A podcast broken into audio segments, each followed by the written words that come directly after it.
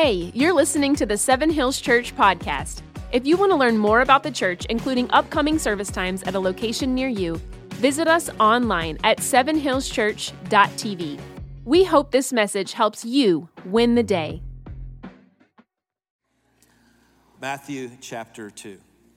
Let's look at verse 13. I'm reading from the NIV here because it's my primary study Bible at home. But it says, when they had gone. That's the first few words of what I want you to focus on. If you've got a New Living Translation, um, actually, most translations will say after they had departed. I think the Message Bible says after the scholars had left. Some say after the wise men had departed. Everybody say after. So I pull out my Bible app and when it came to the Christmas story, I read every translation I could get my hands on, just looking for a different word, different language, different um, things that would maybe help the Christmas story come alive to me in a different or a new way. And I love looking at all the different translations because each of them many times has, again, just a nuance to it that, that helps me get it differently. And so it was with this particular Christmas story. I read through it and when I got to verse 13 in the New Living Translation and it used that word after, it just stuck out to me. For some reason, just the word after hit me very, very, uh, just differently in my heart than normal. And so when they had gone, or after they had gone, an angel of the Lord appeared to Joseph in a dream. Get up, he said. Take the child Jesus and his mother Mary and escape to Egypt. Everybody say Egypt. That's what I'm going to talk to you about the Egypt experience. Stay there until I tell you, for Herod is going to search for the child to kill him. So he got up, took the child and his mother during the night, and left for Egypt, where he stayed until the death of Herod. And so it was fulfilled what the Lord had said through the prophet out of Egypt, I will call my son. We can stop there. Again, if you read verses 1 through 12 of Matthew chapter 2, you run into the beautiful story of the very first Christmas scene. We all know it well. There's the shepherds, there's the angels, there's Mary and Joseph, Jesus as a newborn child, and the idea that God would become man, that the Son of God would show up in this sin filled planet and give his life to redeem the world begin to unravel in real time. The Bible actually said it was in the fullness of time. In other words, before the world began, this moment had been planned, and now, like a mother having a child, those contractions begin to happen. And in the fullness of time, God sent his son to redeem the world. The angel announced this is good news that it would bring great joy, and it was for all the people. That there wasn't one person that would be excluded. There wasn't an ethnicity. There wasn't any type of social status. It didn't matter what your background is or your pedigree might be. It didn't matter where you come from. None of that mattered. This is good news that will bring great joy to all people. This is the moment that is marked by a glorious star because it is a glorious moment. The Bible says all would rejoice in this moment because it was so full of hope. Makes sense to me when I think about all that was happening, that the people's response would be to rejoice. But then my eyes went to the part that we read today in verse 13. My eyes wondered, and all of a sudden, no matter what I read, I couldn't get past the word after. After. After the miracle after the blessing, after the supernatural event, after the glory, after that incredible moment. And so it is with us. We have similar moments where in the natural right now we're building up for christmas we're making preparation we're buying the gifts we're doing all of those things we're, we're trying to put any worries or fears or burdens on the back burner for just a little bit and we're trying to go at this holiday some of us having lost loved ones, others having a, a, broken heart, others, families in a difficult place, and you're going into the Christmas season preparing, but in your mind, you know there's after Christmas.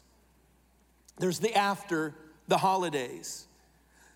Spiritually, it's the same, same way. It doesn't matter what God does in your life, how glorious, how wonderful, how bright it is, there is the after seasons as well. And so in Matthew chapter 2, verse 13 through 17, the angels that before were there declaring the goodness of God, now they're silent. The star that was there to guide people to that place now has faded. The wise men, the treasures, the worship, it's all over. There's no more stable, there's no more manger. And the after, the miracle after the glory sets in. And they begin to go into their Egypt experience. This is where the threats of life became very real. This is where Joseph is wondering can I protect Mary? Mary is fearful can I protect Jesus? The rumors, the controversies that were going on before are now going to continue. The pain soon sets in that they're going to be living on the run, far from family, in a faraway land that they're going to have to embrace the tedious task of raising a family in a world that is full of risk and danger and enemies and all kinds of threats, the pressures, the fears after, after the miracle, after the glory. I'm sure they never forgot how beautiful that day was. I'm imagining they will never forget that they had angelic encounters, that, that there was this immaculate conception, and, and it seems surreal at times. I'm wondering if the wise men continued to talk about that moment, if they begin to talk to one another, how much they talked to others about how they encountered God's wonderful presence and the greatness of that day. Then they get back to the after, after, where they have to manage real life. Anybody in here know that after church today, real life's waiting. And you have to manage, everybody say manage you have to manage it. Now, I'm a boss, and I can just tell you that it is important that you manage. Now, not everybody has to be managed the same, but it is important that you manage things. If not, things get wasteful. If not, things begin to lose direction. If, if, if there's no management, uh, teamwork begins to be uh, they begin to work against each other. If, if there's no management, attitudes go wrong. And if there's no coaching and management, then things can again begin to get further and further away from God's divine plan for people when we come together to work together. And so it is with life. So many people waste years and years of their life because they don't think about the idea that as good as God is, as much as He wants to do miracles in your life, at some point you have to wake up and you have to manage your life. You have to manage your family. You have to manage your time. You have to manage your emotions. You have to manage your past. You have to manage your future. You got to manage it. Well, I thought God would do all that for me. That's not what happens here. And I say all this because maybe you're in the same kind of place that Mary and Joseph were. Maybe you're having your Egypt experience. Maybe you're facing the letdowns of life. Maybe you're looking at the loss of direction. And after all God has done in your life up to this point, how is it that you find yourself in the place that you're in today? I'm wondering how Mary and Joseph thought. Egypt? Why Egypt? The angel showed up and said that the Holy Spirit would overshadow Mary. The angel showed up and taught G- Joseph how he was going to raise uh, God's son in partnership with Mary, all of the supernatural moments, the dreams, the leadership that God had given them up to that point. Now, after them laying down their life, them giving everything to God, now they're in Egypt. They find themselves in a place where they've got questions like we would have. Where do we go from here? How do I move on? How do I move forward? And they teach us that the Egypt experience is part of the Christmas story because it's part of every Christian's story. We all have glory days, we all have peaks, we all have mountaintops, and we all have after. After all that. Look at Noah. The Bible says that he built that incredible vessel that prepared them for the greatest storm the world had ever known. But after the flood, after the glory of surviving and, and supernaturally making it through that moment and that event, Noah finds himself struggling with uh, drinking and alcohol, becomes drunk, and his sons see him in that naked, vulnerable moment. And his sons were so affected by that that one of his sons ended up actually having a curse on his life, which just basically removed the hand of God from his life. He just couldn't handle seeing his dad in that kind of a place. After Elijah, after the glory of Mount Carmel, wants to take his own life because of depression. After, after. I've preached sermons, I've been at conferences, I've seen crowds you could not imagine. I've seen God use me in amazing ways, but there's the after and I have to go home to my flesh. And I have to go home to the areas it doesn't seem like God is moving in any way. I have to go home to the failures that I see. I have to go home to the doubts and the questions too after. It's at, there's an after. Stephen is there on the day of Pentecost, where the mighty rushing wind fills the upper room and divided tongues as fire set on each and every one of them. They walk out of the room. Peter preaches, 3,000 people are saved and baptized. A miraculous move begins to take place. Revival breaks out. The Bible says that they turned the known world upside down. But Stephen finds himself being stoned to death after. Paul has this Damascus Road experience. And we would know that he faces 14 years of rejection from the church that God saved him to go minister to after. All of us have experiences like that. God moves, God speaks, God gets a hold of our heart, God cleanses, God washes, God free, God pours out his spirit on you. God gives you vision. He gives you a dream. He gives you hope. He gives you a brand new beginning. And then there's the after. The Bible says, after they were enlightened, then they had to endure a great deal of affliction. For the Christian, we have to know there are times we lose our focus. There are times we have indecision. There are times we have deep questioning going on in our soul. There are times where we're in the depressing valleys of life too. And though it is God's plan to never leave us in the valley, we will go through the after seasons of life. We will go through the Egypt experiences.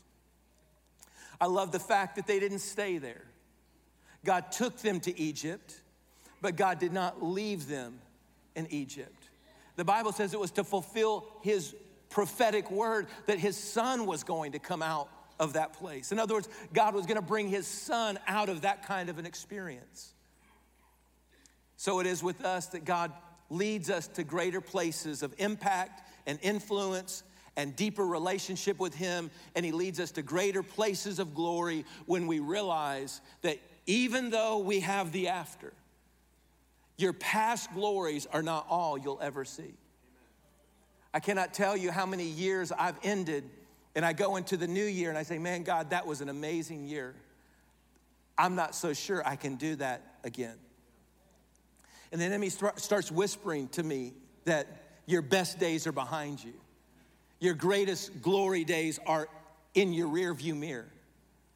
And then I start wondering, am I cut out to do this, the long haul? Can I really do this decade after decade? No fear, this is not my resignation. But sometimes I wonder, sometimes I wonder, are my best days behind me? Anybody else like that?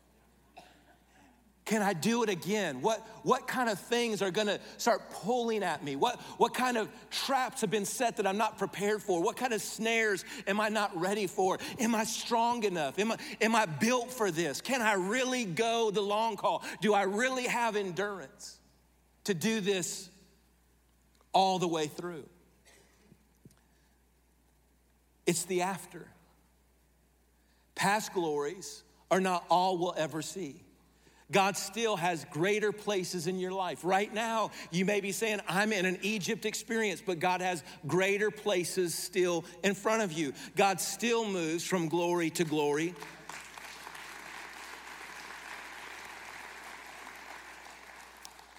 And I don't minister to people from my mountaintops, and either do you. I get vision there. I can see further when I'm on the mountaintop. I get direction from the mountaintop. I get glimpses and pictures and, and, and some sense of how great God is and where He's wanting to take us, but it doesn't take long before I'm not on the mountaintop anymore and after the glory sets in. But this is where we're given the ability to relate. This is where we're given the ability to minister to people because we don't relate to people when we're just talking about our wins and our successes. Come on. It wouldn't matter to you what successes I wanted to bring up to you today. Most of you wouldn't relate to that part of who I am. But you can relate to the failures, you can relate to the fears, you can relate to the fact that I feel inadequate, that I don't feel like enough sometimes. You can relate to the wounds, the scars. That's because that's where you relate to people. All across this room, we have people that, that have faced incredible things. They've faced odds that were stacked against them, but somehow they've overcome those things. And those are the things that bring you back down to earth and allow you to love people and minister to people and have compassion on people. Those who have been through a broken home, those who have watched their parents ripped apart, those who have watched marriages ripped apart, those who have been a part of that kind of a thing, those who have lost a loved one this year, those who have faced addiction and you try to get up off that and it pulls you back down. You, above all people, have something in you that, yes, God has moments that are gonna be miraculous for you, but there's the after. And when you go through the after, when you when you realize the after times of life is where God puts something in you that can relate and minister to people, that's when you start going through those times differently. You start thinking about them differently. If I can ever get on the other side of this, if I can ever lift myself out of this dark hole that I'm in, if I can ever find the strength to, to get on the other side of this, then then I'll be able to reach back and help others after the glory. I think that that's maybe the reason God placed the new year so close to Christmas. Because Christmas is that time where many of us are saying, it's all glorious, it's all wonderful, it's all a celebration. We thank God for all He's done. But yet, there's the after times as well. And so God gives us a new year. I think He gives us a new year so we can look back close that chapter and find a way to stir up the courage on the inside to pick that pen back up and say, okay, 2024 has not been written yet. And do I have the courage to begin again and start a new chapter? And you cannot start that chapter until you decide to wrap up the last one. And so God gives us New Year's. As a church, every single year we begin in January with a 21 day fast which is not fast at all, it's very slow.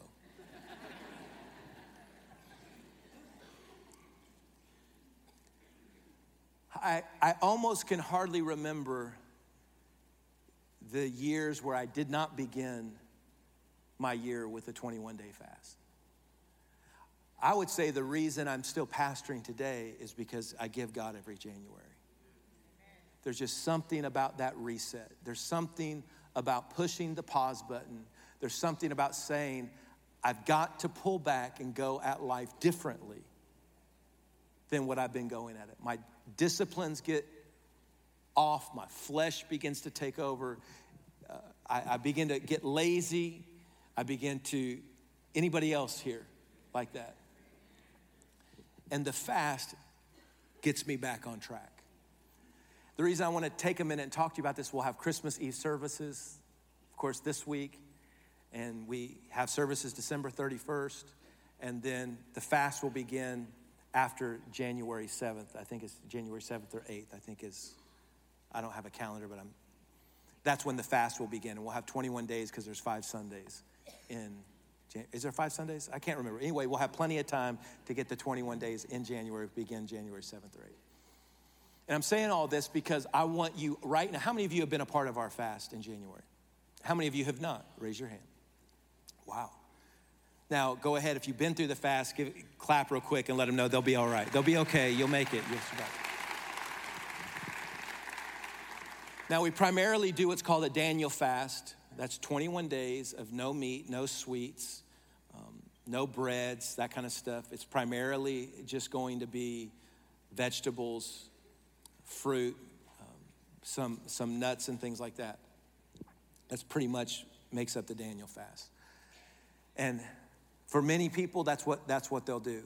This year, I'm gonna actually add on the front end something a little bit more, and I'm bringing this up so you can prepare, so you can begin to think about it and pray and decide if you want to join me in the very first part of the fast, just taking it up a notch from normal. If you've never fasted with us before, we tell people you, it's between you and God exactly what you fast. Some people cut off social media, some people cut off, you know, various things. Everybody kind of does something different, but a real fast is going to be from, from food and from those kind of things. That's really a real, but really, doesn't matter if you don't eat and then you're on your phone all the time, right? So, so fasting is not just not eating, it's pushing your plate back for a spiritual purpose. It's saying, I'm gonna give something up that I like, that I enjoy, for something I want more. And it's going to God through fasting and prayer. It's not just not eating, you couple fasting and prayer together. And the Bible says this kind only comes out through prayer and fasting. Speaking of, there's certain things you only overcome when you join your faith through prayer you, with prayer and fasting and in faith you go through a season saying i'm not going into 2024 with that same struggle with that same addiction with that same sin with that same attitude with that same i'm not doing it and i'm willing to give up something that everybody thinks is going to say i'm crazy that's fine, but there's something I want more. Job said that I desire his word more than necessary food. So it's just a desire for spiritual things. And as much as you hunger in that time, you use that hunger to drive you to prayer, to worship, and to feeding on God's word for a season. And it changes everything. It really does change everything. You will find focus come, you'll find a desire for spiritual things to enter your life like nothing else. And so, if you've never been a part of a church that prays and fasts in January, I'm gonna challenge you Start 2024 off with a season of prayer and fasting. So I'm going to begin. Now, there's private fast, that's what you do personally, and then there's a public fast. That's what I'm calling. I'm calling the church to a public fast like I've done for 19 years. So, a public fast is not me bragging. I have my personal, private things that I do before God that you don't know anything about. But the public part of it is we do the Daniel fast, but I'm gonna add on to the first seven days of that a water only fast for three to five days. Then we'll flip to liquid only through seven days. Now, you may not want to do that, that's fine. And only people that are able, physically, you're able. If you have a medical condition, you need to talk to your doctor. But I'm saying this to all the men that are here. I'm asking, I don't know if the women like this kind of a challenge, I don't know. But the men, I know you like a challenge. And so I'm putting it out there to say, beginning in January, so you're gonna wanna kind of trickle into it, right? You're gonna wanna start cutting off certain things. Don't, don't eat a bunch of pizza the night before. You're gonna wanna start moving towards some salad. You're gonna wanna start moving towards, you know, lightening your to one meal a day. You're gonna wanna kind of ease into it. But I'm gonna ask that you go into that first week. We're gonna have times of prayer. It's going to be a beautiful time. I'm saying this because the after. What does the after look like? Discipline, focus, making the decision yourself. I'm going to reprioritize, I'm going to reevaluate, I'm going to regroup. And that only happens when you make a decision to go at things differently than you normally would. You don't have to do anything I'm suggesting you do. You're grown people. But I want God to do some things in 2024 that are beyond anything I can do in my own might and my own power. And I know that if Jesus fasted, Come on, Jesus, Jesus, by the way, did that for 40 days and 40 nights. we can maybe make it five days. There's no prominent person in the scripture that did not pray and fast on a regular basis. You cannot find one New Testament author in your Bible that did not regularly pray and fast. And so I'm saying this so we can begin to say, okay, after Christmas, we're going to set our sights on making 2024 a year we go after God like never before in Jesus' name. Amen. If you enjoyed today's message, be sure to hit the subscribe button. And if you want to experience daily content, messages, and inspiration, go ahead and sign up for Daily Bread with PM by visiting sevenhillschurch.tv forward slash DBPM. Thanks for listening to the Seven Hills Church podcast.